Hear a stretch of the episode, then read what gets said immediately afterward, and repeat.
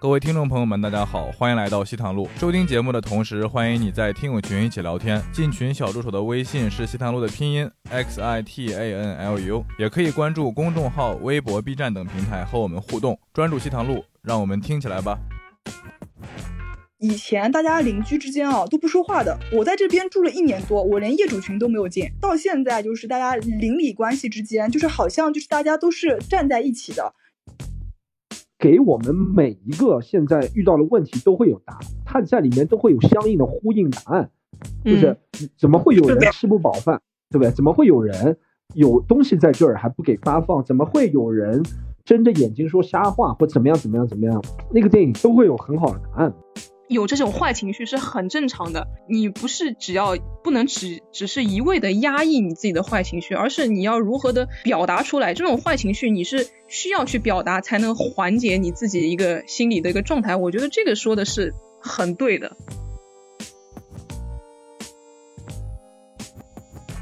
嘿，大家好，欢迎回到我们的西塔路。这期呢，我们聊一个比较特别的话。我们几个主播也是因为在上海也封闭了挺长一段时间吧，可能长的有快一个多月了。这期主要是聊聊在疫情期间我们一个心理上变动的状况吧。因为我看很多留言嘛，之前几期西塔路的留言，大家都说。有些上海的听众朋友们说，在家反正封闭着，没没有什么事情干，听听西台路算是一个心灵上的慰藉吧，就比较开心嘛。所以我们几个主播，呃，这次想就这个话题聊一聊，就是疫情期间我们心理上状态的一个变化。然后我是今天的主持人，我是狒狒。我们今天呢是有两位嘉宾，一位呢是我们的老朋友九一菊小姐，嗨，大家好，我们又见面了，我是小菊。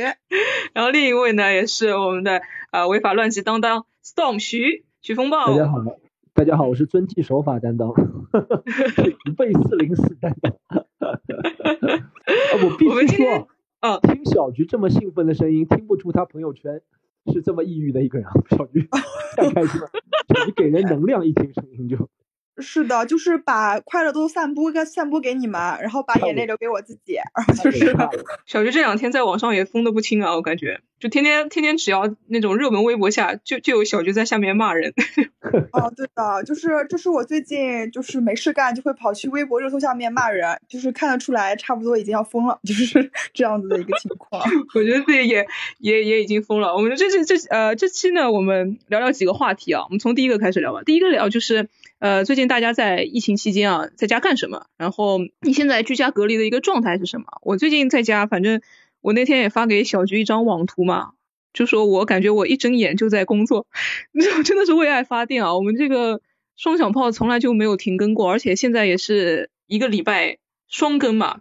然后我就感觉我每天一睁眼，我就在那里剪播客。然后双响炮推出了一个新的栏目叫 博览群书哦，也是因为。我们聊的话题就比较禁忌吧，加那个消音。从我那天剪辑，从下午三点一一直剪到了凌晨两点，我我真是给我剪到崩溃了。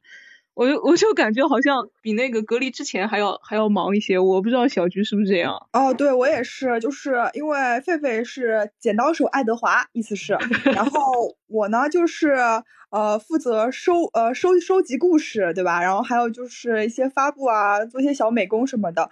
就是这个故事就是劲爆到，就是我感觉就是我身边的人都是一些什么样子的人，都是跟我差不多的人。然后所有对，就是有点要消音的感觉。反正就是还蛮精彩的啦，还蛮精彩的。嗯，宋现在就是在家隔离吗？还是怎么样啊？对啊，我我说实话，我这一个月啊过得特别快。我这一个月，我感觉我这一个月大概。中间睡了百分之八十五时间在睡觉，我每天醒的时间估计不超过两三个小时。就一是醒着太浪费能量了，二是你是德德拉普拉伯爵吗？还是怎么样？我，不是，天醒的时间特别短。我这也是我们讲今天一个心理的话题。我焦虑比较多，一个是工作方面有焦虑，大家现在都没工作，尤其是作为公司我没工作，我们想办法怎么能够尽量的网上的多做啊，然后和别人去聊啊，然后我们。这两天反正杭州的也关门了，呃，哎呀，反正一是焦虑比较多吧，二是到了那个不知道大家到了那个小局还是挺有热情，看我都不敢打开微博，我打开微博就谁告诉我说这个视频蛮好笑，就像今天我转了一个王天晓的，是我先看了，我先不看微博，先看到蛮好笑的，然后我就转了，转了就再不看微博，就哎呀，就是心情就是很很难恢复已经。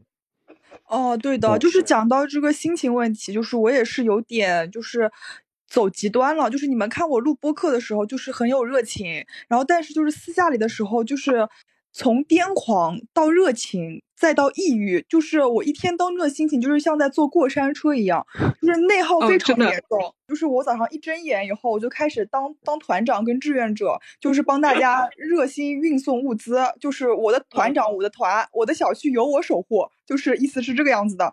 热情弄完了以后，开始给自己做饭，然后就开始进入一个沉思的阶段了。然后我整个人就是开始看那个网上的新闻，就我昨天就是已经疯掉了，就是我昨天。不是有一个什么东西就是转嘛？然后我就也在那边转转转转转，就是我看到一条转一条，看到一条转一条，就是他封一条我删一条，封一条我删一条，然后我就疯了，然后就是癫狂了，就是在那边发疯，然后。到晚上的时候就抑郁，在那边抹眼泪，而且感觉出不去了。然后早上又醒过来的时候，我又是我的团长，我的团，我感觉是，反正就是 感觉像每天晚上一闭上眼就开始重启，就像网吧那种电脑一样的，你一关机就重新装系统那种感觉。对的，就是有点分裂的。就是而且就是我妈妈每隔一个小时会跟我会问我在干嘛，就是她要确保我还活着，因为她一直觉得我这个状态可能就是要要不行的，她就每次都告诉我就说你要多想想开心的事情，但他每次问我的时候都是我热情最高涨的时候，我说妈妈你放心吧，对吧？我一定能保护好我自己的。然后晚上的时候我就躺在床上，我说妈妈我好想你啊，然后然后就就天天这样子，蛮蛮就蛮分裂的。我我不知道你们哎那这样我们。哦，观众朋友们、听众朋友不知道，我们这期节目是晚上七点钟录的。我们这样，我们这期节目录六个小时，录到凌晨两点，看小鱼变身，好不好？啊，就是我像那个狼，就是狼人一样的，就是 太阳、月亮一出来我就变身了，有啥厉害？跟 storm 一样的，每天就醒两三个小时。嗯，对的。哎，我我不知道你们这几天几点睡的，我平时睡得还挺早，我这些天基本上没有在四点钟之前合过眼，然后一天每天十点钟准时睁眼。我睡眠特特别特别差，然后吃吃完午饭我就躺在床上，也不知道干嘛，想睡觉也睡不着，也不想去工作，提不起劲。我每天都要逼自己去去爬起来开电脑。我不知道你们怎么样？对，就是很茫然。我觉得就是很茫然，就是。情绪就是一直在堆积嘛，就是各种情绪堆积，然后就是有段时间就是也会很茫然，就是不知道该干嘛。我也是这个样子的，就是还好就是在疫情当中，就是还有个播客可以玩一玩，对吧？不然的话，真的就感觉就天天我进了一个群，就那个群叫大番茄、大土豆、大蚕豆群，就是我这辈子没想到 我有朝一日会进这样子一个群。你怎么这个像那个？像那个阿雅那个串串冰那个群啊，红豆，对，就红豆厉害。对，然后我昨天还跟小摊贩，就是他们那边讨价还价，就是为了番茄跟黄瓜跟他们讨价还价，就是我的所有斗志都放在生存这件事情上了。就我以前生气吵架，我都可能是因为，比如说这个人我看不惯啊什么的，就这种。我现在就只会因为就是这个物资，然后就是呃想要吃东西，然后就是感觉小区里面有没有什么要照顾的人，就。担心他们想不开，然后我还在群里面。昨天凌晨还在还在朋友圈 朋友圈破口大骂一个脱口秀演员，好像。哦，对，就是，哦，就是因为对这个，然后我把他删了，这样他就看不到小菊的生活丰富程度比我家狒狒乘以十倍都丰。对，就是因为我就是有有点分裂的，然后我也不想他看到太难过了，我是把他屏蔽了，就是把他删掉了以后我再骂的，就是他也看不到，然后就是差不多这个情况。反正就是一直感觉情绪在坐过山车，因为隔离的时候就是很难控制。我每天都睡不好，我每天睡眠时间就两个小时，我一般都是直接熬到六点钟抢菜，然后开始就是在想今天要做什么饭啊，就是要去拿什么菜啊，就是这种，就是睡得也很也也很差，就感觉就是还蛮崩溃的。其实，嗯，哇，这些天我们家一直是我爸爸在做饭嘛，但是。你也知道，现在这种情况就是有什么吃什么。我又是一个特别挑的人，基本上我爸每天做两个菜一个汤，我就只能吃这个菜里面挑挑拣拣拣一些我能吃的东西，然后硬逼自己吃下去。我我真的觉得我我有点要吃不到自己想吃的，我就天天天天在那里哭。我有没有想到那个想吃的东西我就哭一哭，但是我吃不到。哦，对的，我在这边跟大家爆料一个秘密，就是狒狒有次剪完播客了以后，就是我说我们录完了，你可以剪了，然后狒狒一直没有回我消息，然后那一天他因为 因为吃不到薯片，在家里哭了六个小时，就是就是狒狒狒狒早上在骂居委会，晚上就是因为吃不到薯片，在家里痛哭六个小时，然后还还骂还骂他爸爸，就是差不多就这样子一个情况，我怕。我爸那天我说你这个团团的什么东西啊？团了两三天了，半个屁都没团出来，团到屁眼里去了。然后我爸爸就发火了，他说他说这个我有什么办法？我要是能运菜，我早就运了。我说你你这个团怎么连薯片都抢不到，都没有年轻人嘛？然后我就爸爸就一拍桌子，饭都不吃了。我妈妈就跟他吵，我就在那里默默的扒饭，吃着吃着我就哭起来了。我爸爸说，哎呀有零食的，他就给我个台阶下嘛。他说有零食的，你去吃一吃那个。什么面包啊什么的，我一看到那个面包啊，我就想到那个面包那个口感一点味道都没有啊！我在那里，我想说这个日子过得还有什么意思啊？我我就已经开始眼泪流下来了，一边吃一边哭啊！那个饭就搞得我有点咸了嘛，然后我就坐在那我们家那，笑死我了！原来你哭是因为要加点盐，贝贝 真的很厉害，就是给生活添点滋味吧，家里调味料也不够。然后我就跑过去坐到那个斜凳那里哭。我妈妈说你想你要干什么？我说我只想哭一哭。我妈妈说你为什么哭？我说我吃不到薯片。然后在那里嚎啕大哭。我爸爸就在那里笑我。我妈又跟我爸吵架了。我就想说那算了，我我就把饭端到我自己房间去吃。我妈后来就跑进来安慰我嘛，她就摸摸我的头，她说哎呀。你一直很坚强的，什么你你真的一直靠自己，偶尔哭一哭发泄也很好的。我跟你讲啊，小姑娘就是要示弱，哭一哭，不然以后没有男孩子喜欢你。我当时整个眼泪就跟倒放一样的，就都已经流到下巴上了，就。又收回去啊！我想说，妈的，这个时候还跟我讲这个事情，我当时就觉得，我当时就操，吃不到薯片还要催我结婚，我真的是这个日子我过不下去了，我就把我妈赶出去，然后在那里嚎啕大哭，哭到那天本来晚上想剪片子，哭到可能。有个快十点，我跟小菊说，我今天实在是提不起劲。小菊也是理解我这个状况，就没有让我剪。对，因为其实我也是有点精神发抖了。就是我妈妈他们接到发了十二个蛋馒头，然后就是，然后。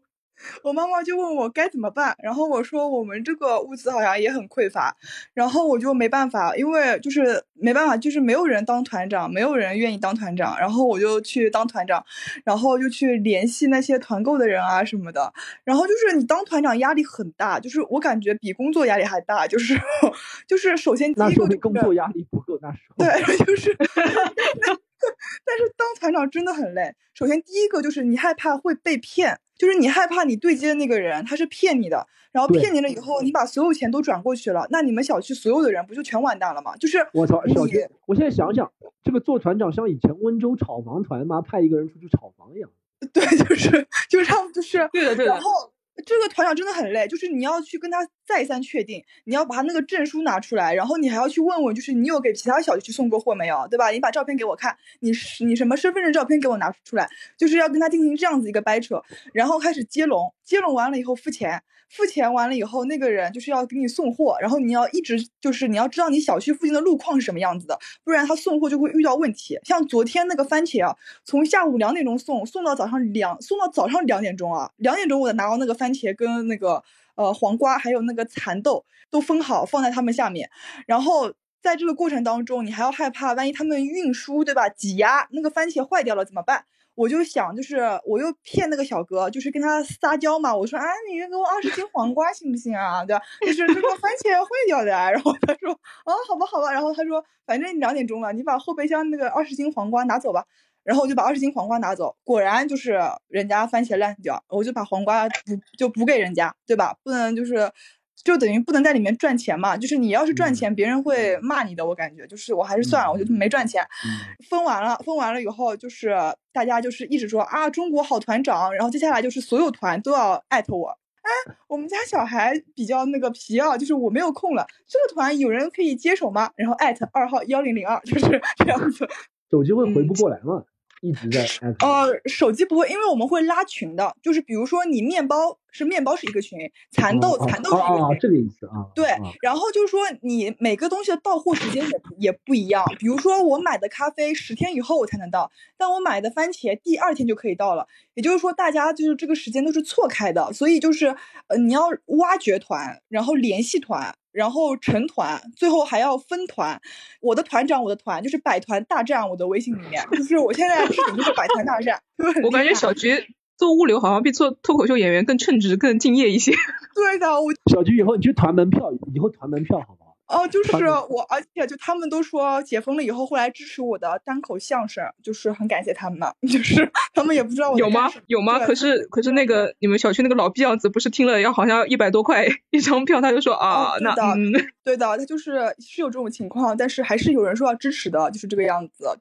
就是哎，这个团动辄买一份肯五千打底，基本上我那天也也在饿了么上，本来想买点东西的，结果一看三十份起，点了一下之后发现六千多块。对，就是呃，而且就是如果你被骗了的话，就是你完全没有办法拿回来这个钱的，因为这个人就人间蒸发了。还有有有些东西是三无产品，你也不好就是乱发在群里的。比如说有些鲜奶啊什么的，你这吃了你要拉肚子的，对吧？你现在这个医疗资源本来就不是很很多，然后你又在家里面，比如说你吃坏肚子了，你这就更麻烦。还要就是比如你这条鱼大了小了，番茄大了小了，人家都是要看的，所以还特别严厉的，像在做菜贩子一样，但是又收不到钱。我到现在还贴了五。三块钱，这三块钱是什么呢？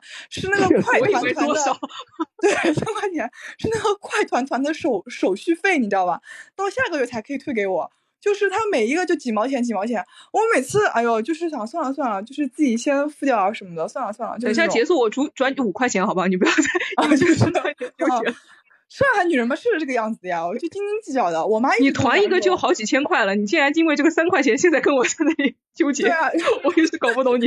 因为关键我就不赚一分钱的，我我眼我眼睁睁啊看着我列表里面有个。就是供应商，算是供应商啊。这个人就是我的朋友，莫就莫名其妙变成供应商了。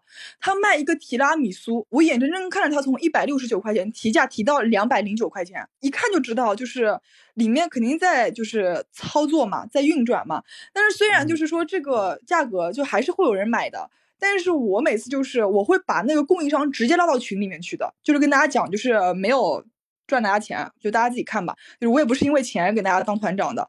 因为我们小区物资特别匮乏，就跟大家讲一下我们小区是个什么情况。就是浦东新区是上海就是确诊人数最多的，就是比较不行的，对吧？我们小区是浦东新区的 top one，就是到到现在我们就是只有一个防范区，牛就很牛。我最近在家我都不敢做那些剧烈运动，剧烈运动鱼啊什么的也不敢吃，就怕卡鱼刺嘛。结果那天我们小区后来变成。呃，管控区嘛，可以出去稍微溜一溜。我就晚上去滑了一个滑板，结果本来还想说拍个视频炫耀一下，结果整个人就摔 摔了一个狗吃屎。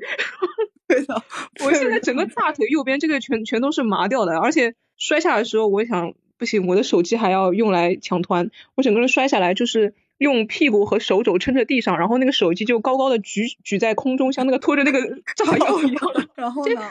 小区里面根本就没有人来救我，你知道吗？大家不敢下来。我我趁晚上嘛人不多的时候，我就下来稍微溜达溜达，就根本没有人救我，我就感觉当时就整一个孤立无援的状态。最后就拖着一条腿，然后回到家里，我妈妈还问我你去干什么了，我也不敢跟她说，我就怕她骂我。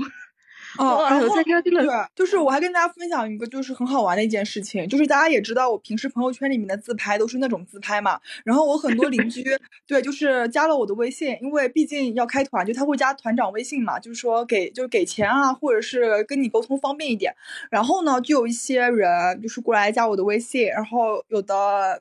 男邻居就是他说 小美女，对小美女，然后给我送玫瑰花。他说小美女啊，你这个朋友圈是豪放派朋友圈啊。我说啊，然后我就有次团购了冰激凌嘛，然后我就在群里面喊，我说哎呀，好多冰激凌啊，有三十箱冰激凌。我说我到时候给他送。然后那个男邻居就过来联系我，他说要不要我来帮你啊？然后我说啊，你要你要来帮我，那你就下来吧。然后他下来了以后，看到我。真人，因为就是蓬头垢面，四五天没有洗头了，然后戴了一个口罩，穿了一个睡衣，外面是件羽绒背心。然后他看我的第一句话是：“今天有那么热吗？怎么穿那么多啊？”然后第二句话他说：“那个推车我帮你拿过来了啊，我先上去了。然后我说 啊，我说你是什么意思啊？就是有点那个，他的意思就是看到我很失望，就是差不多就是感觉图文不符了，怎么？说我说啊，那推车那拿过来了，那我自己送吧。然后后面那个男邻居就再也没有点赞过我任何朋友圈，然后也没有就是跟我在说小美女了，反正。然后还有一个男邻居，他说要来支持我的单口喜剧事业，然后我就把票的那个。发给他了，他说：“有小姑娘啊，你这个单口相声要一百多块钱啊。”我说：“啊，对的。”然后他说：“啊，那可以便宜点吗？”我说：“不行。”然后他就没理我了，然后就 就所有就是就是这个样子。那天不是想吃那个薯片吃不到嘛，然后我就发现，我就发现，哎，你也碰到有男人加你啊，在小区群里。真的，真的，真的，我跟你讲是真的事情，我没有骗人，好不好？我我也看到，等一下，有个人，我们这等一下，我们这个节目。可呃，我们这个节目需要现在变成那个博览群书什么副产品了是吧？笑死我！没开玩笑，你说你说你说。呃，我我不是加呃那个在群里看到有个人发薯片嘛，我想哎怎么会有薯片？我就加了那个人了。大家如果知道我平时为人的话，我就是反正很屌屌的那种样子嘛。我加了那个人，我第一句话就是小哥哥你好。请问你的薯片是哪里买的呀？然后给他发了一个急眼爱心的照片。我当时觉得，我操！我为了吃两包薯片，何以至此啊，狒狒。然后他跟跟我说什么，呃，那你加个好友啊什么的，我把那个让你加到那个群里。然后我就加了他好友之后，把我拉到那个群里之后，他看了我的朋友圈，然后他说，哎，这是什么什么东西？我朋友圈全是骂人的话，基本就是完全不能在节目里播出，好不好？就是全程逼消音消掉的。然后他看了我朋友圈之后，他说啊，你你说的这个事情是不是真的？我说啊，对的，是真的。他之前还会给我发一些有来有回、可爱的可可爱的表情包的。他看了这个之后，回我一个大拇指，就是微信自带的大拇指。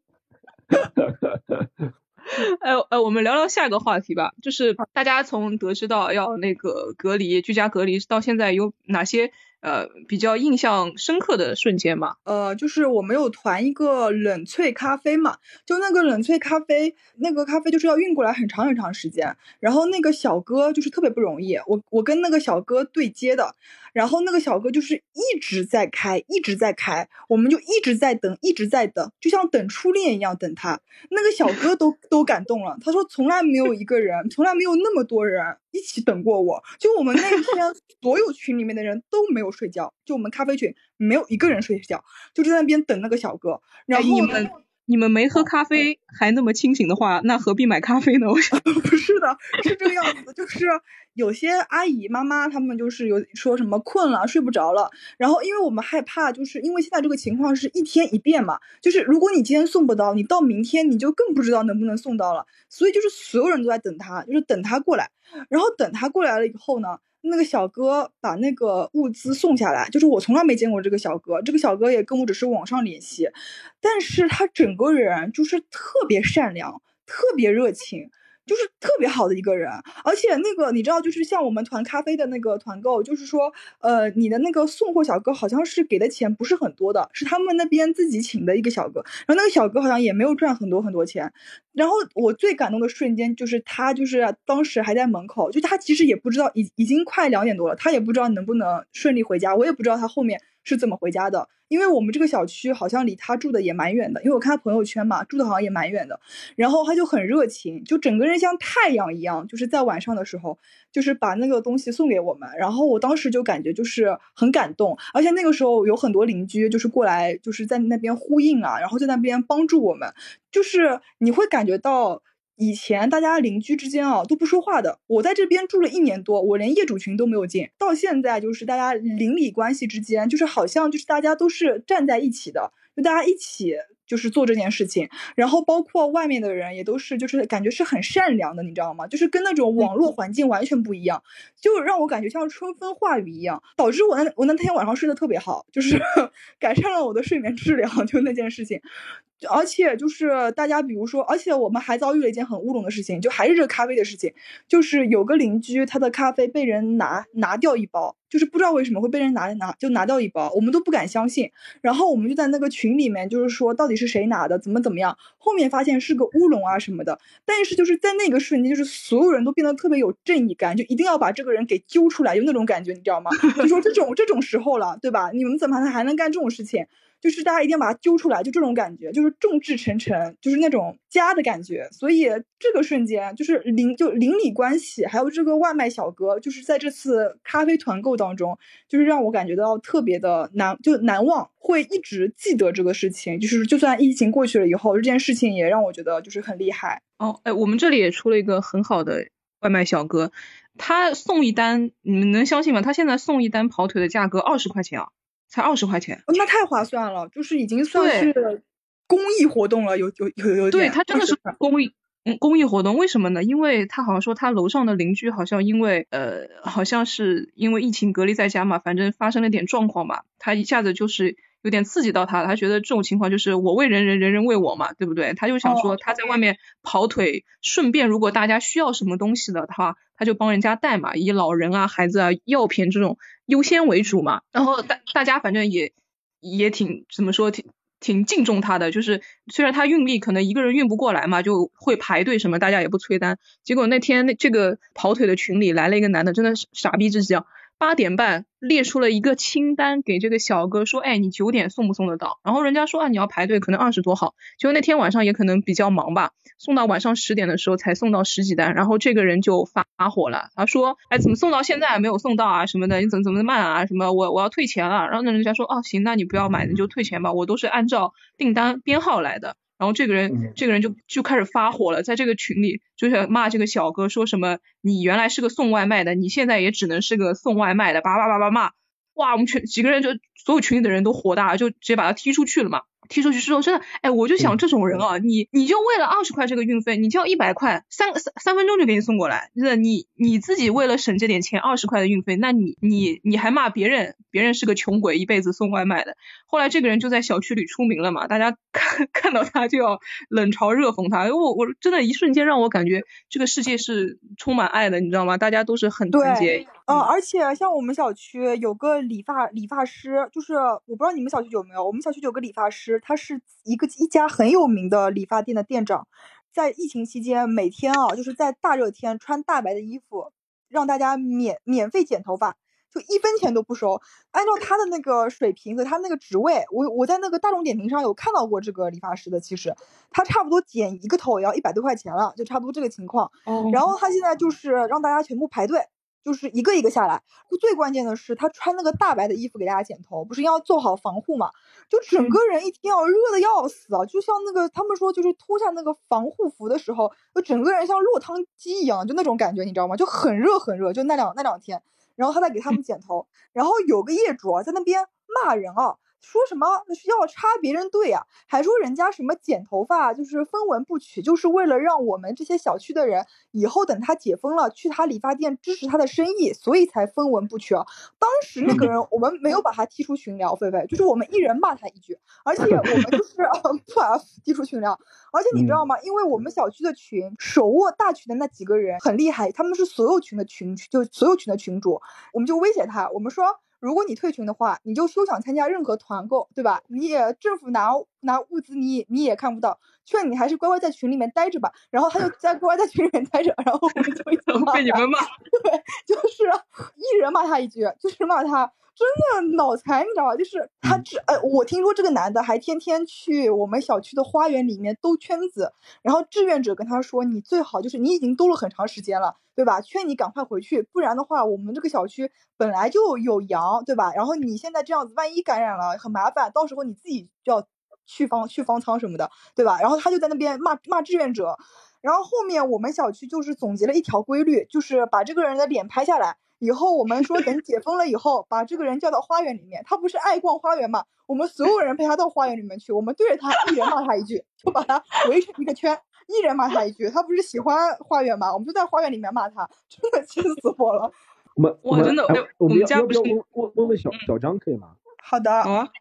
小张有没有什么印象深刻、印象深刻的事情吗？哦哈喽，大家好，我是小张。呃，关于这个印象深刻的事情，我想想啊，发明咖啡的百种喝法吧，胡萝卜咖啡。哦，我最近在确实已经开始转型做居家视频博主，就是开开箱我们社社区发那些菜，然后因为那些菜他发的，一方面社区发的多，一方面我们家里面抢的比较快，就我们吃的速度赶不上他发霉的速度。就只能把那些菜换着换着花样做。就我最近就做那些，因为我比较喜欢喝咖啡嘛，然后就把那些胡萝卜、蓝莓，然后都做成咖啡了，传到传到 B 站呀，传到网上，感觉可以跟我们分，可以在这里给我们分享一下怎么做啊？这个东西。怎么做？就是找一个榨汁机嘛，然后就把那个什么蔬菜啊、瓜果啊切开，然后放进去榨成汁，然后就把它当成一个底料、一个辅料嘛。然后我再做一份浓缩液啊或者咖啡液，就是把它直接倒进去混在一起喝就可以了。一般比例多少啊？比例，这个时候已经谈不上比例了，就能能吃完就行。那口感怎么样？口感，呃，我不知道我我我传到 B 站上啊，可以看一下，就是直接大家直接可以在 B 站上搜胡萝卜拿铁，你就传你就传到西坛路的不就好了吗？没有我传 西塘路官方账号那个不太好传，我就是传到我自己账号好，嗯，了解了解。啊。小张就跟人家做那种咖啡一样，一杯菠萝汁里面加加一点点 espresso，就就这种比例嘛。对对对，比较我觉得挺好喝，但是弹幕都说那什么黑暗料理，说喜欢胡萝卜的和喜欢咖啡的看完都沉默。好好笑。我那那天我们家呃本来还是风控的嘛，但是不是说就不能足不出户嘛？但我们小区就是如果你要去，因为垃小区比较大嘛，垃圾如果扔不过来的话，大家可以去扔。我我们家就是我我爸妈就想说不要停体育锻炼嘛，每天会在我们家那个小院子里面打一打羽毛球，但是他们俩就是反正打三个球就把羽毛球打到外面去，一桶的羽毛球打了半个小时就全都没有了，但是又不敢出去捡。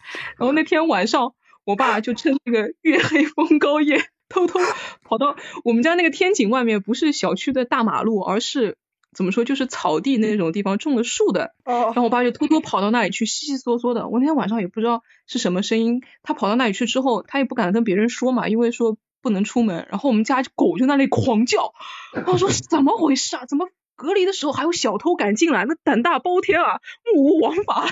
就把保安叫过来了，一看发现是我爸爸在那里打着那个嘴里叼着那个手电筒，在那里找羽毛球。这还蛮好笑的。这个呃，这 聊聊下呃下一个，我们想想说就是大家在居家隔离的时候，心路历程有没有一些转折点啊？我感觉小小菊每天都是转折点。我、哦我那天发条微博嘛，那天嗯发条微博不是在线上给季森东录了一个就是上海疫情加油的一个视频嘛，出来嗯之后。里面有个参与参与参与这个视频的一个女生，她她是住在崇明，她奶奶就很可爱嘛，跟她说崇明话，我就转发了这条微博，我说奶奶好可爱。刷了微博之后，就看到那个东方卫视要搞什么抗疫的那个什么晚会，我就气不打一处来，我就艾特那个东方卫视说、呃、破口大骂。我前后一看，就十分钟啊，十分钟，我的整个心情就是跟过山车一样的，从最高的一个点直接就落到最低一个点。我感觉我每天就是情绪没有平静的时候，基本上就是很很兴奋，然后到一下子很愤怒。我不知道小小菊是不是这个样子？呃，我是就是我是呃三月份的时候，三月三月七八号还八九号的时候我就被封了，就是我第一个十四天是所有的人都没有被封的十四天，所以我那个十四天是非常非常的激动的，就是我每天在家里面抹眼泪，就是感觉 所有的人都在工作，你知道吗？就是所有的人都可可以出去就吃饭啊什么的，只有我一个人要待在家里面，就是只能点外卖，然后也就要困十四天。然后我当时就感觉，而且那个健身房里面的人也都在很内卷，很内卷。然后我就每天抹眼泪。我想我这十四天出来了以后，就是一定要好好运动啊，好好做工作啊，好好怎么怎么样啊，就感觉就是要重新做人那种感觉。等到我十四天以后出来了，上海就已经就是开始慢慢的，所有人都要慢慢进去了。然后我就外面放风了两三天，我又被关进去了。我又被关进去了以后，我的一开始的想法是，既然都被关进去了，那我们就好好生活。我好好生活了大概四五天吧，我就发现我这个人崩溃了，完蛋了，就我感觉就是再也出不来了，就这种感觉，就感觉非常的无力，然后也很无奈，就有的时候就情绪真的非常激动，而且我现在看到那种我看不看不下去的人，我就直接骂了，就是直接上去就是骂他，在家里面很暴躁的时候，就没有人跟我吵吵架嘛。我又去微博热搜下面找人跟我吵架，骂上海嘛，我又去骂他，然后他又骂我，然后我们就一直在那边骂，骂很长时间，就像一个游戏一样，就是当网络喷子去了，然后就是喷完心情就好很多，继续在那边就是干自己的活。到现在这个情况，我已经就是绝望了，你知道吧？就是人已经绝望了。就是我有我有想过，为什么很多人他到成年以后才会做饭，每天做饭。像我们小时候都是害怕油被溅到啊，对吧？或者是害怕这个什么会不会切到手啊？成年人为什么会一直做饭？就是因为他对这个生活已经没有希望了，你知道吗？就是他不想再活下去了。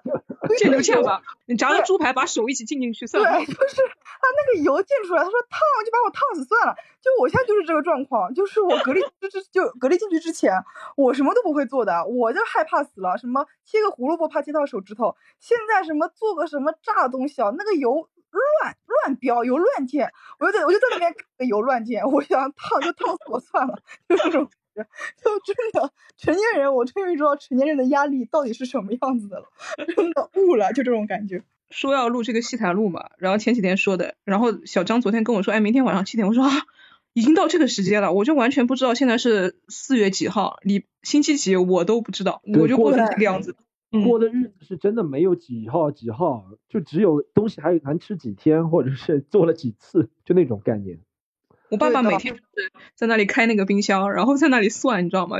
他每天像脑子里有个算盘一样，在那里哒哒哒哒哒哒哒哒开始算，这个还能吃几天，这个还能吃几天。我爸也是焦虑的，我爸本来头发就没有多少，现在他头发更少了，你知道吗？哦，对，然后我再跟大家讲，就是我们小区不是还发生了很难过的事情嘛，就是我们小区的物业经理。物物业经理就猝死了，这件事情就是其实很多新闻呐，还有公众号、视频号都转发了这个新闻。那个时候我们全小区的人，就是一开始就是我一个人在那边心路历程，你知道吧？因为老年人也也多嘛，大家都是在那边说，哎呀，一定会好的，对吧？大家加油，对吧？什么非必要不不团购，然后怎么怎么样，叫叫好声，大家发布什么也都是叫好声。那个物业经理啊。一去世以后啊，所有人在那个群里面啊，群起而攻之啊。居委要给我们一个说法，主主任什么主任到底什么时候来？就在那边讲，就是这个事事情，然后还发什么捐款啊什么。就那个晚上，应该是我们小区所有人都就是愤怒了，所有人都非常的难过，就是大家都很难过。然后那天我记得就是大家一直给他捐款啊什么的，也捐了蛮，就还捐了蛮多钱的，但是就是救不回来了。然后我们那个居委好像也在群里面封了，就是那个居委的人说，我感觉我就是下一个他，就是这么说的，就是我感觉我也快到头了，就这种。他说就是我们也不知道到底是一个什么情况，但是居委就是一直在被居民骂。然后居委上面也不讨好，下面也不讨好，就特别的难，就是这种这种情况，就感觉在那一个晚上，我们小区的整个人的心就变了。之前就是说不敢团购啊什么的，然后看到这个物业经理死了，然后也没有就是得到一个很好的，因为时间太长了嘛，大家都懂的，然后就去世了。然后从那一天转变了以后。就我们现在小区什么都可以团购了，就是没有人再管你团 团不团了。我上次有次团冰激凌啊，有个人说非必要不团购，你你这个冰激凌警察说了是不可以吃的。我说警察说不可以吃冰激凌，那我现在那个物业经理去世的时候，我就一人拿个拿个冰激凌站在他旁边，警察是不是就过来了？然后我就真的我真的就气死了，你知道吗？就说你现在已经到这个程度了，你还在跟那个小区里面，就你也不知道要要几天。我们小区今天开始。就是静默了，就是附近的物流什么都都没有了。家里面有小孩子的或者是怎么样的，而且我们又不是只团这种东西，我们肉肉蛋奶我们都团的呀，对吧？就是反正就觉得很复杂，就感觉那一天我们整个小区的心路历程都有一些变化，这种感觉。嗯，对。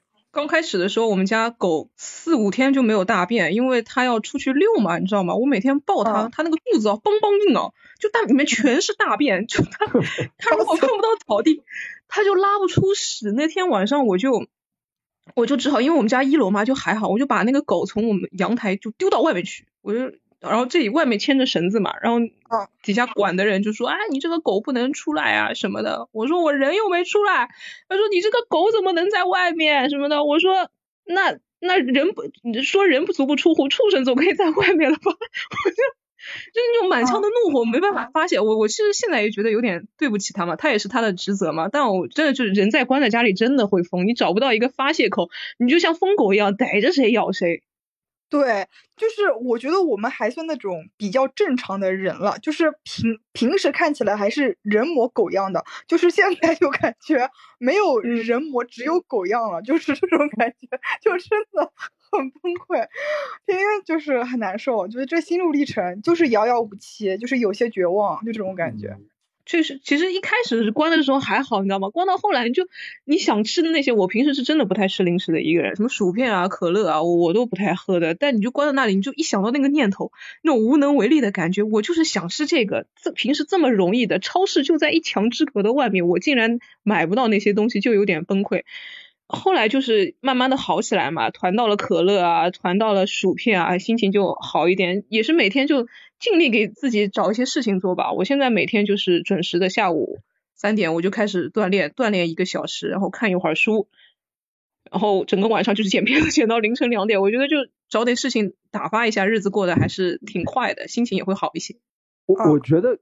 看书啊，转移注意力这个东西都特别好。我以前其实看的书不多，我这两天看了四五本。虽然我虽然我看书有个习惯，但是看了之后就记不住。昨天看了本什么《南明史》，我发现最奇怪一点是，不管现在在这个阶段是吧？你看什么书或者是电视剧、电影，你都会联想到你自己现在遭遇的事情，对不对？就会就会借古讽，不是借古讽今，都会把它拉进来，你就觉得哦，这是一个很好的隐喻。为什么？这个你看大为什么最近出来很多作品，他把很多以前的电视剧里面一个小片段，他就觉得哦这是在说上海，对不对？就是人在一个比较极端的情况下或者比较窘迫的情况下，我们很容易联想到。我其实一个转折，一开始其实我们也大家都在想，也不是转折了，一开始大家都在想为什么会这样发生，对不对？这个事情怎么会到这一步？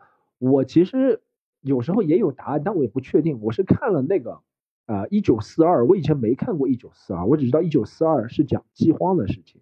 嗯，但我我在我看了一遍之后，对不对？我在在家里有有一次我网上买的看了，我以前很少买电影，但我觉得这个电影还是要看一下，我就买了，发现太值了，就好像给我们每一个现在遇到的问题都会有答案，它在里面都会有相应的呼应答案，就是怎么会有人吃不饱饭，对不对？怎么会有人有东西在这儿还不给发放？怎么会有人？睁着眼睛说瞎话或怎么样怎么样怎么样，那个电影都会有很好的答案。我觉得可能是自己心理作用加上这个，但我觉得这个一九四二会给了很多答案。然后其实你给你答案你也没用，我们也不是都能改变历史的人物，但至少我觉得我的迷茫会少了一点。看这个，还有一个是，我想到以前我喜欢看的 Patricia O'Neill 讲单口，他有句话讲的单口很好。就是有些人，他说，呃，middle management 中层管理，他他的原话是说，中层管理 middle management 这个管岗位会让人杀人，他这是他段子里面说，他说，其实我就是觉得现在为什么会有些有些人啊会视人命无足，就像那个时候不是说一个呃医疗车就在一个小区里面，然后那个人哮是心脏哮喘病发了，他妈妈，他们还是不救他，还是为了要循规蹈矩，为什么？就是因为他这个职位。他能够 middle manager，他也不是 middle，他就是他那个职位能够让他做很多很冷酷的事情。他在这个位置上，嗯，他就是为了他那个职位而去。这就是一种大有些人有些冷酷的现象，不能说这个是正常。但我在这里面看到了，以前也会有这样的影，在任何社会里面，加上我们现在是更加极端的情况，就会催生出这样的人，冷酷的人。我这两天也看了好多东西。你说那个一九四二嘛，我们那天群里有人推荐给我看，看完之后。我就觉得我自己这个人好冷酷啊，因为我印象最深的竟然是里面那个李倩露点了。对的，就是我就是惊了。贝贝当时这样说的时候，我人都傻了。就是我靠，我都没看到，我是一个多么正直的人，我都我都不记得有。我重新看一遍。他演的妈妈就快要饿死了嘛，然后刚生完小孩，在坐月子，但是又碰到饥荒，他就快饿死了。然后那个人就说他快饿死了，但是趁他还有一口气，先让孩子再喝口奶，然后就把他衣服就掀开了。我当时哇，露点了喂！我都不记，我都不记得这一段。我觉得自己好可怕。但我这两天看那个呃《天下粮仓》是个电视剧，我推荐大家真的去看一下也。也是讲康熙年间灾民闹饥荒那个事情，拍的真的很好看。还有《武林外传》，《武林外传》真的常看常新。我感觉现当下就是不管是现在还是以前社会上发生的那些事情，在《武林外传》里面都能 找到答案。哎，《武林外传》是对自己一种慰藉。对他，他能把很多事情投射在这个上面，对。嗯，哎，我也给大家安利一部，就是我最近看的，是那个小小李子主演的一部电影。就是这部电影，就看了一遍没看懂，看第二遍还是没看懂，看了大概三遍四遍都没看懂。最后我是看了别人的评价，我才约约有些了解。就那部电影叫《禁闭岛》，我不知道你们有没有看看过。就是禁闭岛，嗯，对讲个精神病人是吗？对对对，就是讲了那个，就是他要去就是精神病院里面，然后就是有个地方就是很很玄幻，然后那个里面就是所有的人最后都说他才是那个精神病人，反正就是里面有很多情节，然后环环相扣。我当时看了好几遍，我都没看懂。最后你是看抖音的是吧？看抖音啊，对。没有没有，这个我是最后我就看那个就是别人的影评啊什么的，就抖、嗯抖音上面比那个看原片还要没看懂。抖音上面都是一些很短很短的剪辑嘛，就是那个没有没有什么用的。我我之前看电影，我都是感觉我不太爱看电影的，因为我觉得看电影就是对我来说不是很适合，我不太适合看电影，我是这么觉得的。我每次看电影就是走马观花，但这部电影我就是真的是看了一遍又一遍，一遍又一遍，然后就感觉很厉害。禁闭岛它给我的感觉就是比闪灵设计的还要那个妙，但是它那个氛围感就跟那个闪灵差也差不多，就那种感觉，就那种很阴森的感觉。我有的时候躺在床上面想这个电影，我就会感觉很害怕，就是很吓人。我就会在想，这身边的这一切是不是真的？就是 这种感觉。可怕的不是那种魔鬼啊，或者什么，就是纯物理上的恐怖，可怕的是这个这个现实，让你分不清虚幻还是现实，扰乱你的心智才是最可怕的。对的，我感觉这部电影就是真的有在扰乱我的对，我觉得有时候可可怕的是，那相信了很久的东西，一下觉得我操，原来是假的，对不对？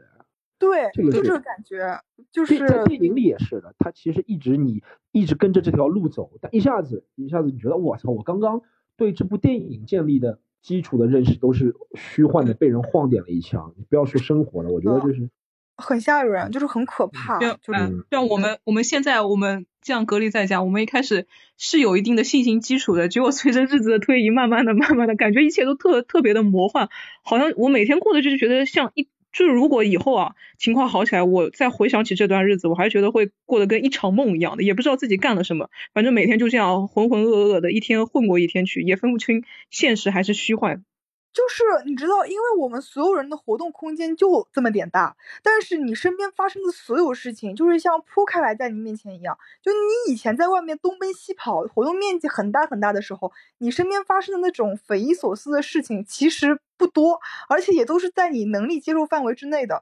但现在就是我们就是被困在这样子一个小空间下面，但是所有的事情就是扑面而来的，让你感觉到很悲伤，让你感觉到很难过、很绝望，而且你感觉很很压抑。所以这个时候就是我们的心理状况就也一定会出现一些问题。我身边基本上所有的朋友在这个阶段心理状况都出现了一些偏差。这个我们要不要找两个观众来说一下他们的好啊感受，他们的他们遇到的事情？好，妍妍找妍妍妍妍来说一下。嗨，大家好，嗨嗨，嗨，好久没有听到大家的声音了。我我是那种就是就是那个心理状态好像最近还挺好的，因为最近就是因为前段时间呃我的心理变化大概整一个是就是那个样子嘛，像前面的四天我是真的非常非常天真，以为我们关完四天就会放出去的。所以我什么苹果我就只买了四个，我说一天吃一个，吃完四个苹果 我就能出去了。然后吃到第四天的时候人傻掉了，因为我就那四个苹果，我就没有没有苹果了嘛。然后然后菜也得重新再买，然后居委会大概就发两根萝卜什么的，还有一根莴笋。对，那个时候我还在想啊，我是不是偷驴子啊？为什么就发一些这些东西给我？就但是但是收到了还挺开心的，因为因为就是没有被区别的对待嘛，就就就就因为把自己放的也也。那个位置放的也比较低，比较认清自己的状况。然后后面中间有一段时间，就是被那个买菜这件事情折磨，就被买菜支配。因为六点钟抢菜一直抢不到的时候，就特别特别崩溃。六点会起不来，五点五点半那个时候会起不来，后来就索性不睡了，就熬一个大夜，然后六点钟开始抢菜。就是我不知道大家是不是都是这么抢的，但是我基本上如果我要抢菜的话，我就那一个大夜就不睡了。然后后面就在想，天呐，你不是整天都不睡吗？嗯，因为每天也抢不到啊。对啊，然后后来就发现我这样不行，然后有有一天白天就大概差不多熬到下午的三点，我实在是困的不行了，我就去睡觉，然后一醒来，哎，凌晨三点 我就倒过来了，就就还蛮开心。所以这几天都是下午四五点、五六点。刚刚小张来找我之前，我都快睡了。快笑死我！对，他说：“我看你精神状况还蛮好的。”我我心想，我是挺好的呀，因为我早上起来抢完菜，然后运动一下，然后再做两餐饭，因为做饭特别花时间嘛，一一做饭就一个小时就没有掉了，就特别开心。就花花一个小时的时间啊！做你要做做三个菜，做两个菜到三个菜嘛，然后还要做一个主食，慢慢的做啊。你还能做两个菜到三个菜，我妈呀！哦因为有黄瓜，有胡萝卜，然后还有肉，然后你要把它组合一下。你黄哦瓜炒肉，然后胡萝卜炒肉，然后凉拌黄瓜，然后素炒胡萝卜，就胡萝卜素炒大蒜。你就不能学小张一样，直接把它榨汁一口喝掉就行了吗？我我们家没有榨汁机，我得手动榨汁，哦，那个也很费时费时，就是嗯体力。对的，但是妍妍每次做的饭看上去都超级好吃，就是感觉跟妍妍隔离在一起很开心，就是这种，谢谢，确实很好吃。对吧？就是看上去很好吃。嗯，然后最近还打打掌握了一些打光的技巧，一定要在白天做饭，然后在手拎着一个光源，就这件事情，然后拍完照以后，然后又有朋友圈点赞，就会够我忙一阵子的，就很开心。隔离出来，大家就发现自己好像找到了比讲脱口秀自己更擅长的东西了，想去做物流，林也发现去做自己其实都不擅长讲，对，其实我就发现，在这个阶段，就是所有单口演员都不太喜欢讲单口，其实他们喜欢的是做饭，我是这么感觉的，就是其实大家都不是很那个，但是一拿到胡萝卜，就脑子里面立刻有那个菜，有那个菜谱了，就说胡萝卜可以做什么什么什么，土豆可以做什么什么，然后大家就很擅长做这个事情，我发现。我今天早上还起来抢菜，今天发生了一件特别愚蠢的事情，就是我早上起来添加了四百九十七块钱的东西到那个美团的购物车嘛，因为我已经从四月七号开始到现在都没有抢到过美团了，我就不抱着什么希望，我就戳。然后六点我我定了一个那个秒表，不知道大家有没有用那个倒计啊时的表对我用对吧？就那个秒表，我就跟着它五四三二一戳下去，然后它又跳到付款页面，我好激动，然后我就买了十盒豆腐，但是它提醒我是两点到四点钟配送，现在了都还没有配送。然哦后，这个很很正常。我那个美很正常团是昨天买的，抢了鸡蛋和牛肉，到现在还没配送，已经一天了，就是 就啊就等着吧。对，可是我我戳我戳到那个配送页面里面，然后我说呃催单，然后他就提醒我你可以退款，啊，这样子啊，那你这个比我还惨，就是 我这个还在送，你这个已经不行了。啊，我觉得我就先不不退款，我再坚持一下。哦你们就是为了买菜是吗？我那天买想想说买买点玫瑰花送送给别人，从早上八点下单，我想说多给你点时间，你下午两点送到吧。等我两点我看还没有送到，我想说哎呀现在比较忙嘛，那我就再放一段时间，我就睡着了。晚上八点还是没有送到，打他电话不接，跟他联系也不接，我也不知道这家花店怎么了。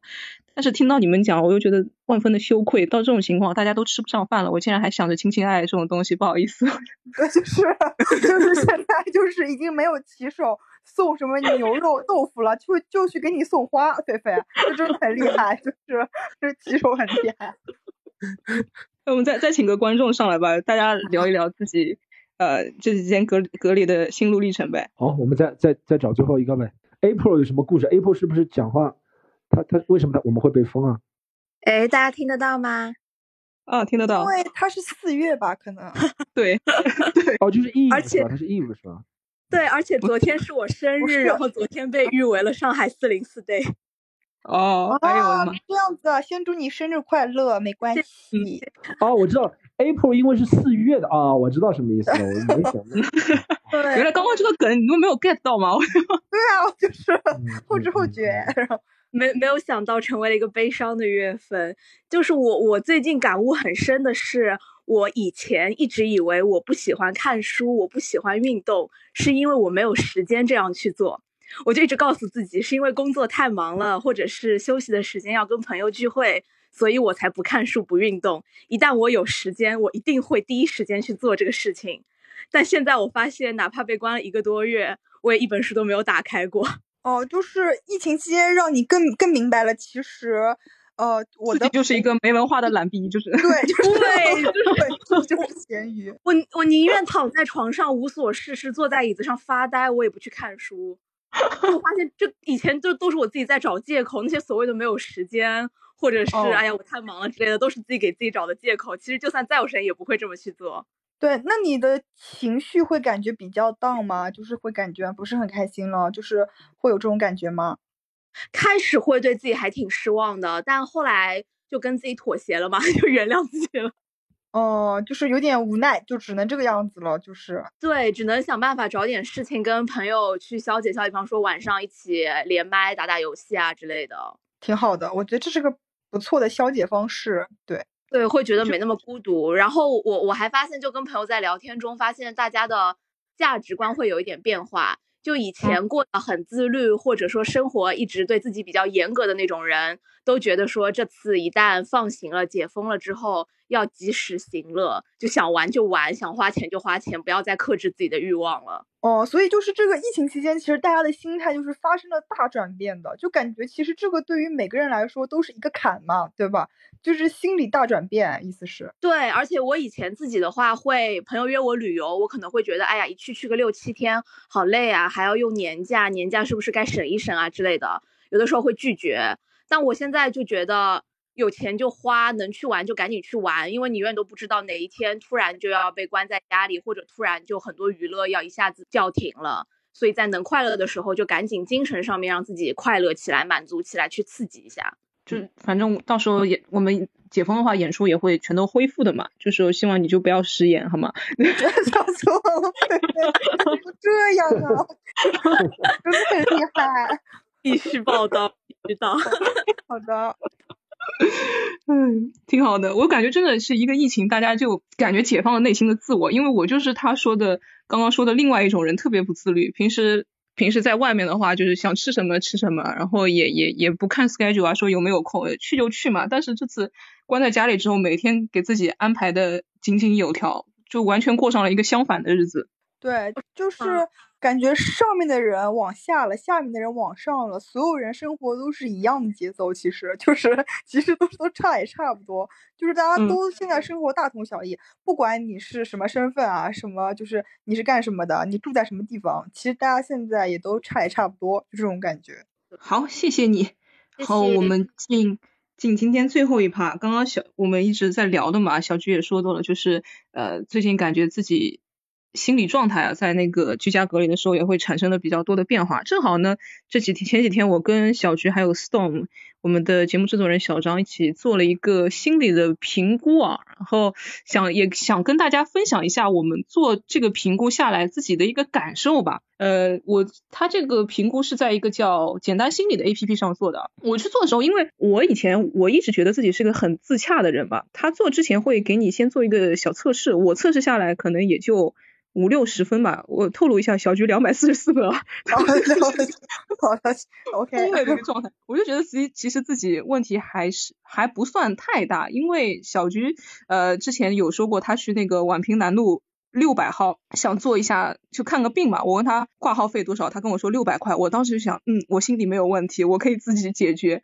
然后正好碰到这个 A P P 嘛，我就想说，哎，也不用出去跑嘛，对不对？在网上就很方便。我之前有做过类似于这种心理评估的一个东西，但是因为好像现在这种渠道就不太正规嘛，感觉大家我周围身边所有的人啊，如果想出现的问题想去解决的话，都是通过朋友介绍推给你一个什么。呃，做心理咨询或者心理评估的，也问小菊问过嘛，是不是？对，就是在我做简单心理这个体验之前呢，我就是跟狒狒一样，就是我是确实是去过一些三甲医院，还有一些外面的诊所，会去做一些心理咨询的。但是因为预约很麻烦，然后耗费的时间成本和精力也非常的多，就一直没有坚持下去。我之前也是好呃问我一个朋友要了一个人的微信，我说跟他聊一聊吧，他说他也是可以做什么心理评呃评估或者咨询的。我我加了他之后，我发现他是一个在校的大二学生。聊到后来他。他也并不能解决问问题，聊到后来反而成了我开始开导他的呃感情问题、学业问题。我想说啊，凭什么我花三百块我来教你做人吗？我又后来就就放弃了嘛，原因是一一直找不到一个比较正规的平台嘛。不过这次也是因为在家隔离哦，我真的觉得就是自己生活。节奏有点被打乱了，然后之前计划好的事情啊要去干嘛，要吃什么，完全一下子全部咔一刀切停掉了，真的整天自己反正也是闷在家里啊，活动范围呢也就这一点，演出也停掉了嘛。我跟小菊已经处于 我们都是处于一个失业的状态啊，我就觉得就是对以后的日子我就有种很特别强烈的不确定感，你知道吗？每天就过那种很重复的日复一日的外界的那种刺激啊，也也没有的，说着去玩什么也都不能玩，呃礼拜几也不知道，就。完全失去了目标啊，这种日子也不知道什么时候结束，就反正自己存在的意义都感觉不到，所以我就想说，一下子就让我感觉我是需要就产生问题了，我需要一个呃在心理上给我一个帮助吧，然后就去正好碰到那个简单心理吧对我不知道 Storm 是跟我们一样的感觉吗？还我我其实，等我一下啊，我我酝酿一下我的台词。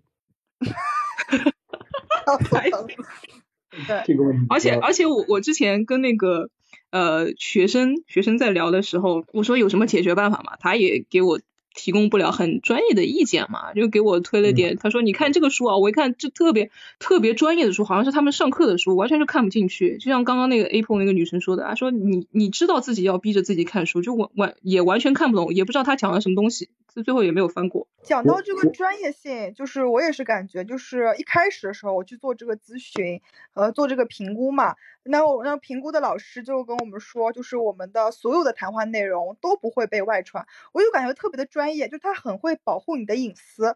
然后我就跟他在后面的评估的这个过程当中，我就完全就讲述我内心现在非常真实的想法。然后这个做评估的老师他就很少打断我，或者是插我的话，他就会听我讲完，然后问我，哎，能不能继续开始？然后我说，啊、没有问题，我们可以开始下一个话题。然后就是这样子的一个循序渐进的过程，就让我感觉我在这样子的评估当中，就是有被保护到，然后有被尊重。做评估的老师非常的呃擅长，就是抓住我话里面的重点来具体分析我的情况。比如他就问我，我就给他举个举个例子，他问我你隔离期间过得怎么样？我说还能怎么样？就只能这样，哎，反正再怎么样我也出不去啊，一切都糟的不得了，我就这么说的，就原就原原话，他就感觉就是我是感觉我就是在说一些很微不足道的话嘛，但是他当嗯。时这个给我的反馈，他就说我感觉到你在这个情况下就是很无奈、很愤怒，给我就是进行了一个很好的总结，然后后面就继续聊嘛，就是从现在的环境啊聊到什么家庭成长啊，聊到以前就是经历过的一些事情，然后就是环环相扣，就让我感觉这个地方就很专业，然后就给你的体验感就很不错。像我跟那个老师后来聊，我是一个比较好面子的人啊，像什么为了两包薯片啊，因为我平时在外面的形象就是风风火火、大大咧咧的，也不会 care 那些事情。但那天因为薯片事情哭了好几个小时，我就只会跟比较亲密的人讲嘛，像像像跟小菊啊、一些 Vizy 啊他们聊一聊。但那天就跟那个呃给我做评估的老老师讲了嘛，我就感觉其实整个环境是很放松的，就能让你敞开心扉。你也知道。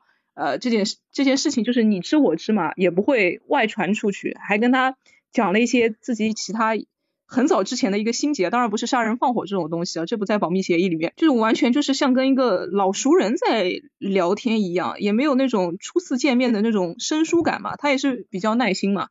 因为我有时候就是想到什么说什么的一个人，他就比如说听我讲了一个问题，他就开始啊这个问题呢可能是造成这种在分析对不对？然后我突然想到一个问题，我就打岔，他他也不会就是说说跟我说，哎你先听完讲完讲完讲完我这一趴，他没有，他这也是比较耐心的听完我讲我自己的情况之后，然后慢慢的一个一个梳理，也是比较循序的，让我感觉就有在被人聆听的那种感觉，就是女生真的很需要这种感觉。狒狒狒狒这个其实我是有同感的，因为我以前说实话，咱们讲到这个心理的这个评估或者咨询，我以前从来没有想过要做要做这类的心理评估还咨询，因为说实话，我觉得男人什么东西扛着就可以了，对不对？而且别人可能不是特别会懂我自己心里的事情。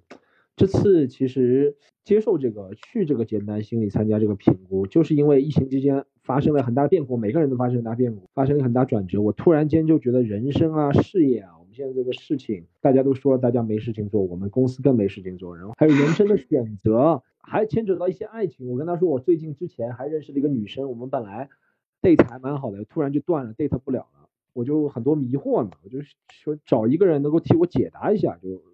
在这个评估里面，然后给我指明一些比较健康的方向。其实我这个评估印象最深刻的是这里面团队里面的人吧，每个人流程很清楚，也很专业。他上来给我介绍他是什么样一个背景，来自什么样背景，然后他说他的职责，咨询师的职责是什么，然后我们之之间的交流方式给我怎么样一个帮助。他就一开始先把前面可以做到了就给我讲得很清楚，让我感觉心里挺有底，挺有，他也挺耐心的。我们大概聊了四十分钟左右的心理评估吧，把我很多我想讲的话都快速的说了，然后他都在很耐心的听，根据我每一个说的，他都一一解答了。结束之后，我就感觉像每个人一样，就讲出来，其实真的挺爽，而且讲给一个专业的人是挺更爽。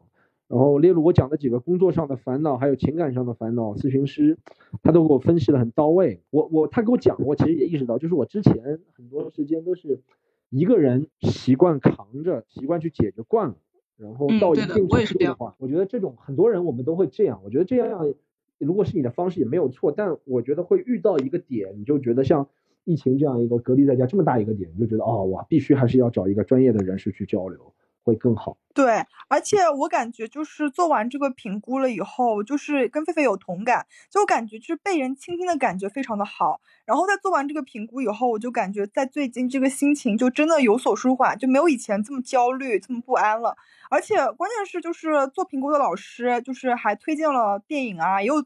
推荐读的书，我感觉就跟狒狒之前遇到的不太一样，就是他给我推荐的电影和读的书都是还蛮适合我的，然后我就慢慢的就是开始就是恢复一些正常的生活，然后也在尽力的调整我的生物钟，然后所以我才会在闲暇时间，然后就还可以去帮帮别人做团长啊，这样子就是还可以去帮助别人，所以我觉得这个就是这个整个评估对我来说是非常棒的，嗯。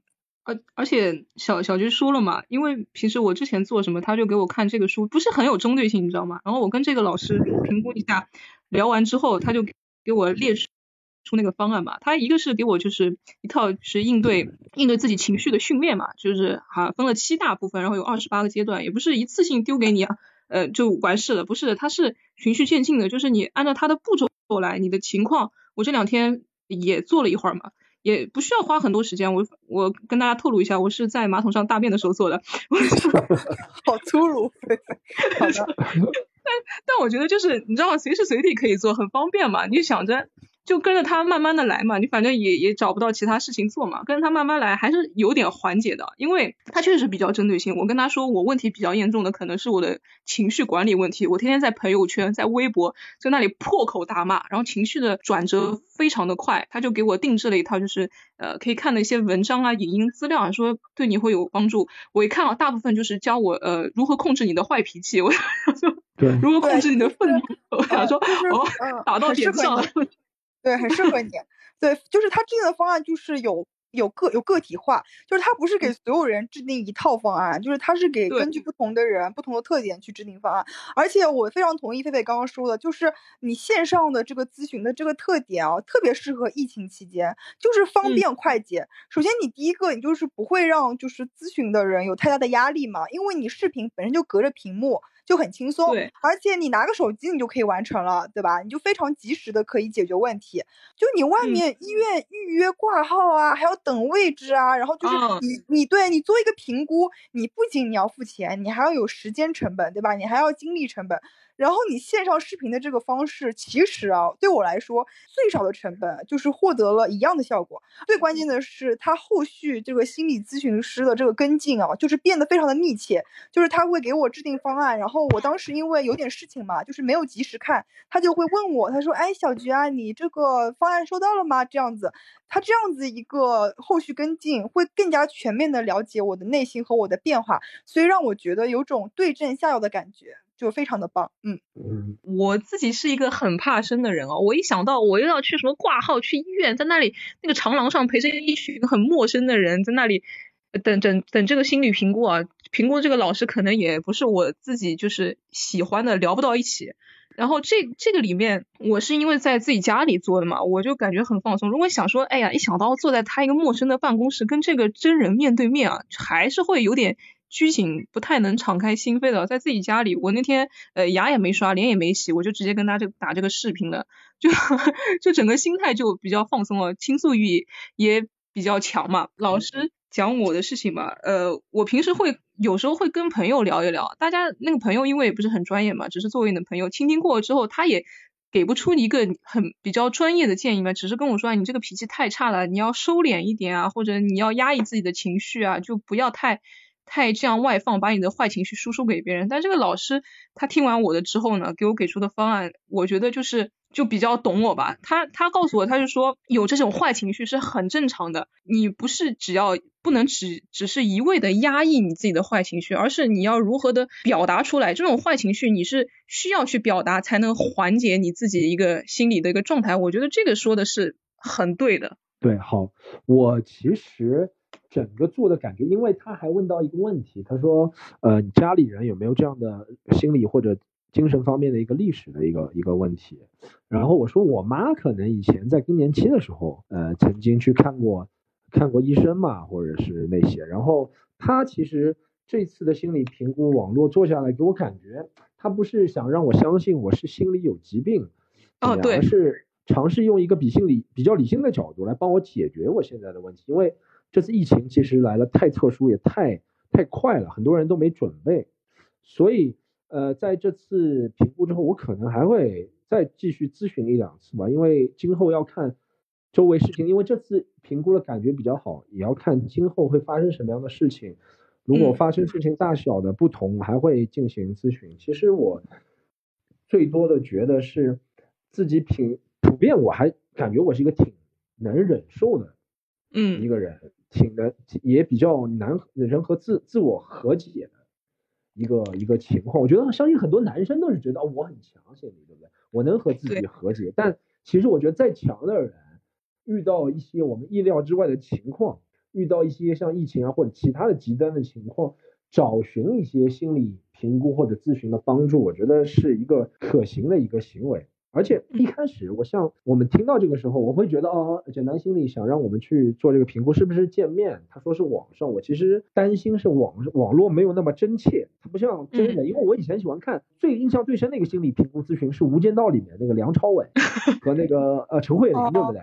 我觉得他们是面对面的。我觉得梁朝伟作为一个卧底，面对面都能睡着，说明这个心理评估。会比较到位，但一开始我有这样的担心啊，我觉得这个没有那么真切啊。但而且由于技术网络的问题，可能反馈不会那么及时。但体验过后，我觉得其实还好，虽然和当面的感受会肯定不一样，但不能说孰高孰低。因为我也我也问过咨询师相关的话题，他说当然，他说跟我说当然，咨询有时候呃也不如线上更方便。他说：“有时候线下也不如线上更方便。如果你没有很激烈的行为的话，其实是线上比较简单一些。线上这样比较直接，因为你想预约的话，小菊刚刚说了，他去过医院啊，排队啊，挂号啊，然后种种原因啊，还到现场都去不了。你如果他说你没有一些很激烈的行为的话，还是建议可以在线上操作。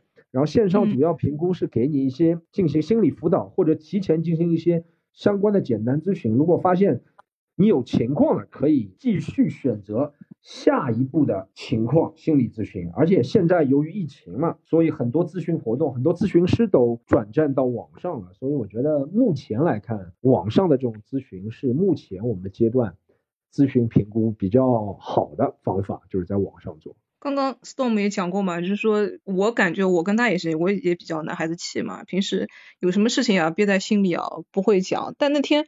我其实一直觉得自己是比较能自洽的，有些问题啊，我自己能调节。但那天晚上就是晚上，我我凌晨又睡不着，五点多的时候，我就在那里看看微博，然后刷到一张《天空之城》的海报，就是那个女主角从天上掉下来，底下那个男主角去接住她。我一瞬间，我我就产生了，我也不知道自己为什么就产生那种。跳下去的那种念头，一下子就有这个轻生的念头，我就觉得不对劲嘛。而且这个念头，我闭上眼睛，在脑海脑海里面就挥之不去，我就赶快打视频电话给我朋友，我说你赶快跟我聊天，让我分散一下这个注意力。从那天之后，我我就真的强烈感受到，我需要来自一些外界的介入帮助，不然我自己是解决不了这些问题的。特别是像现在疫情这种情况嘛，经常会出现这种念头。你进行一个长期的呃心理咨询啊，关注自己的心理健康，还是对我来说是比较有。必要的，特别是像我们这种脱口秀演员，有时候心理状态可能会变化比较大的，有时候碰到那种呃演出不好啊或者怎么样，其实波动的起伏频率是比较高的。长期关注自己一个心理健康的状态啊，进行一个简单的心理评估啊咨询，对我来说，我我做下来我感觉还是挺有帮助的。啊，对，其实对我来说，因为我跟狒狒还有 Storm 角度可能不太一样，因为我可能一直都在外面做一些这样子的，呃，比如去医院啊，或者是去做这些心理评估，因为你要在不同的时间段知道你现在的心理状况是什么样子的。就是像简单心理这样子的一个视频的情况，我后续的再去做这个评估会非常的方便，所以以后就是还是会去做这个就是心理评估，而且我觉得他这次的体验感真的非常的好，就节就。在隔离期间非常适合我们，而且也节省了很多时间成本。对，啊，我想刚刚也呃，就是林妍妍啊，还有那个刚刚那位观众 April 也上来分享了一些他们心理状况的变化嘛。相信这个状况没有没有人能逃得过，每个人就是只要隔离在家，都会产生一点程度的这种，有时候可能需要帮助吧，有时候可能也只是需要大家倾听啊。所以我们在此就呼吁一下。就是我们听众朋友关注自己一下这个心理的健康程度，可以适时的进行一些心理评估或者咨询。然后这边呢，小菊会给到大家一些通过我们西谈路可以得到一些优惠吧。小徐要不要？好的，就是简单心理不仅提供我们所体验的线上心理评估，大家也可以在简单心理 APP 中预约到简单森林线下七十至九十分钟的面对面评估。简单森林是简单心理旗下的一站式心理健康服务中心，目前有三家。分别在北京市朝阳区丽都、海淀区中关村以及上海的永嘉庭都有线下门店。条件允许的话，北京和上海的朋友也可以选择线下的面对面评估。最后，也是对所有和我们一样感受到情绪上波动的，或者在此时此刻很难排解自己情绪的朋友们。我非常推荐你们去尝试一次心理评估。简单心理也为西坛路的所有听众准备了心理防疫特别关怀福利。关注简单心理的公众号，回复暗号“西坛路”，即可以九十九元的特别优惠价格购买到原价四百九十九元的线上心理评估服务。这个也是简单心理在疫情期间决定做的超级补贴。每个人都非常值得体验一次，也希望能够帮助到更多有需要的人。哎，好的，谢谢小菊。就是如果大家有这方面的需求的话，就可以在这个下载简单心理，呃，关注他的公众号，然后回复西坛路，可以获得来自我们西坛路的一个就是说优惠啊。其实更多的，我们其实想做这个节目，一是我们是通过我们西坛路这个平台让。我们几个主播讲一下我们最近遇见的糟心的事儿嘛，就是我们各自做各自的心，就各自做互相的心理评估员嘛，对不对？我们虽然是非专业的人，但我觉得我我觉得非专业的、专业的都是可以，大家可以尝，就是你和你朋友也要增进和你朋友之间的聊天，也可以选择和专业的人士进行心理评估、心理咨询，我觉得这些都是可以进行的。好，OK，那我们今天这期节目也是。分享了一下大家在疫情期间自己一个心路历程啊，心理状态的一个变化。呃，聊这期呢，也不单单是怎么说呢，呃，发牢骚啊、抱怨啊什么的，也是希望有一个渠道嘛，通过我们西谈路这个平台，大家如果听了之后能感同身受的话，呃，有让能能把自己的情绪发泄出来的话，感觉哦，这个世界上有很多人跟我是一样的，能得到一些慰藉，就是。也是我们西谈路这次节目的目标所在吧，然后也是最后也是呼吁大家呃关注一下自己的心理健康状态，呃感觉自己需要帮助的话就及时去寻找帮助，不要不要拖着吧，以免问题越来越变得严重。然后基本上就是这样，我们的节目今天就到此结束了，然后感谢大家的收听，呃如果有什么意见啊分享啊，可以在留言区多多分享。好，谢谢大家。好的，谢谢大家。好的，拜拜。拜拜。好朋友们，本期节目到这里就结束了。如果你喜欢西塘路的话。欢迎你在微博、B 站、极客、微信公众号等等各大平台搜索关注我们的官方账号，也可以添加微信小助手西塘路 x i t a n l u，加入我们的听友群，和朋友们聊天的同时，也可以获取关于节目最全面的消息。当然，如果你有商务合作需求以及关于节目后续的各种问题，也可以添加微信西塘路和我们进行交流。好，感谢朋友们的收听，我们之后再见。